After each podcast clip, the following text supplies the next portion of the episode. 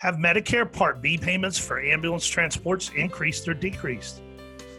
What states saw more money this year paid for ambulance, and what states saw fewer dollars? What are the Medicare spending trends for ambulance in 2018? We take a look at this and more as we answer these questions in this edition of the QMC EMS Board and Collar. Hey, we're really glad you're here. Welcome to the QMC Board and Collar. News and thought provoking discussion for today's emergency medical service professional. The Board and Collar podcast series is brought to you by QuickMed Claims, a national leader in emergency medical transportation revenue cycle management and reimbursement consulting. Now, your host for today's Board and Collar podcast from QMC's business development team, Chuck Humphrey. Thanks to the American Ambulance Association's efforts to keep all of us in the ambulance industry informed, the association has compiled and released the Ambulance 2018 Medicare Payment Data Report for all American Ambulance Association members. The report was compiled and posted using payment data derived from the early edition of the 2018 Part B National Summary Data File, known previously as the BESS file, which is released by CMS each year.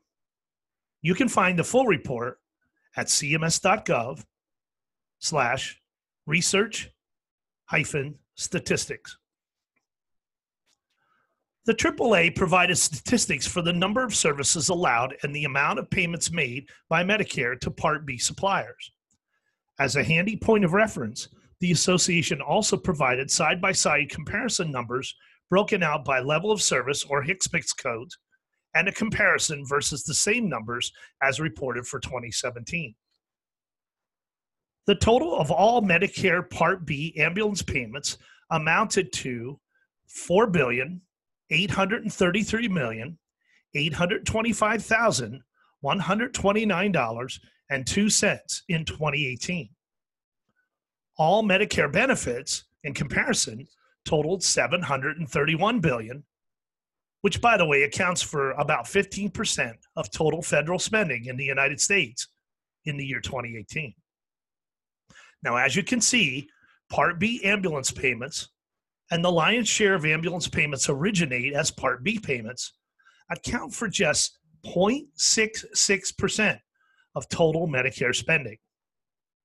Yet we find it interesting that the laser focus on our industry has been noticeably disproportionate to the share of spending that is represented by ambulance payments. Now, overall, Medicare Part B ambulance payments decreased by 1.15% in 2018 versus 2017, even while the number of approved line items increased by 6.44%. It's notable that spending on fixed wing air ambulance transports increased by 3.43% this year over last, accounting for just over $2 million extra in spending. And of course, in tandem, spending on fixed wing mileage payments rose by one, uh, 11.45% compared to 2017, equating to an additional 5 million paid out in fixed wing air ambulance transport claims. In the ground ambulance category, ALS emergency transports accounted for the most dollars paid on claims, totaling $1.6 billion in 2018. This total, however, represented a slight decrease of 1.34% over 2017 and accounted for lesser payments totaling $22.5 million as the target of many audit and even fraud and abuse reviews.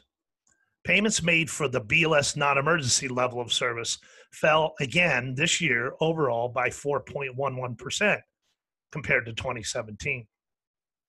This trending has continued for a few years as CMS and Congress has mounted its quote unquote attack on all things non emergency ambulance, especially attacking the BLS level, which correlates with the laser focus reviews of dialysis related transports represented in part by the Medicare pre authorization demonstration program, which we now have learned is expected to soon expand nationwide. And as efforts continue to combat government perceived overpayments for transportation to dialysis or end stage renal disease beneficiaries, spending for these transports lessened again this year by 6.75% when compared to 2017. And 1.14% fewer line items were approved by Medicare for payment for these trips. In all, spending decreased, decreased for dialysis related transports by just over $32 million between 2017 and 2018, falling from $477.6 million in 2017 down to $445.4 million in 2018. The American Ambulance Association report conveniently breaks out the payment results by state and U.S. territory for even a deeper dive review. U.S. territory Puerto Rico saw the sharpest increase in Medicare Part B payments for ambulance transports of any territory or state in the United States, as reported payments rose in that territory by a sizable 21.92% over 2017, with payments for dialysis related transports also increasing by a whopping 40.27%. However, to put this in context, in total dollars paid, the increase in Puerto Rico represented just a $2 million increase in actual ambulance spending in 2018. The state of Wyoming also saw an increase of 10.59%, equating to about $900,000 in additional monies paid for ambulance transports.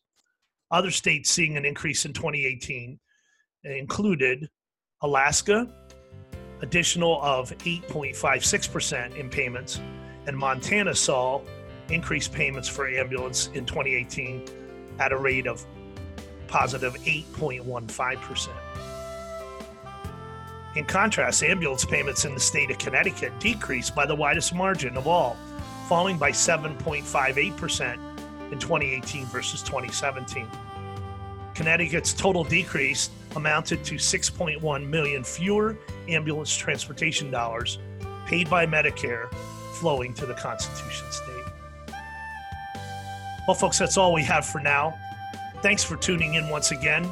Please subscribe to our QMC EMS Board and Collar podcast. Uh, we look forward to uh, talking with you again. Um, listen to any podcast uh, offering that we have out there. Uh, I'm sure you'll enjoy it. And until the next time we meet, hey, be safe out there.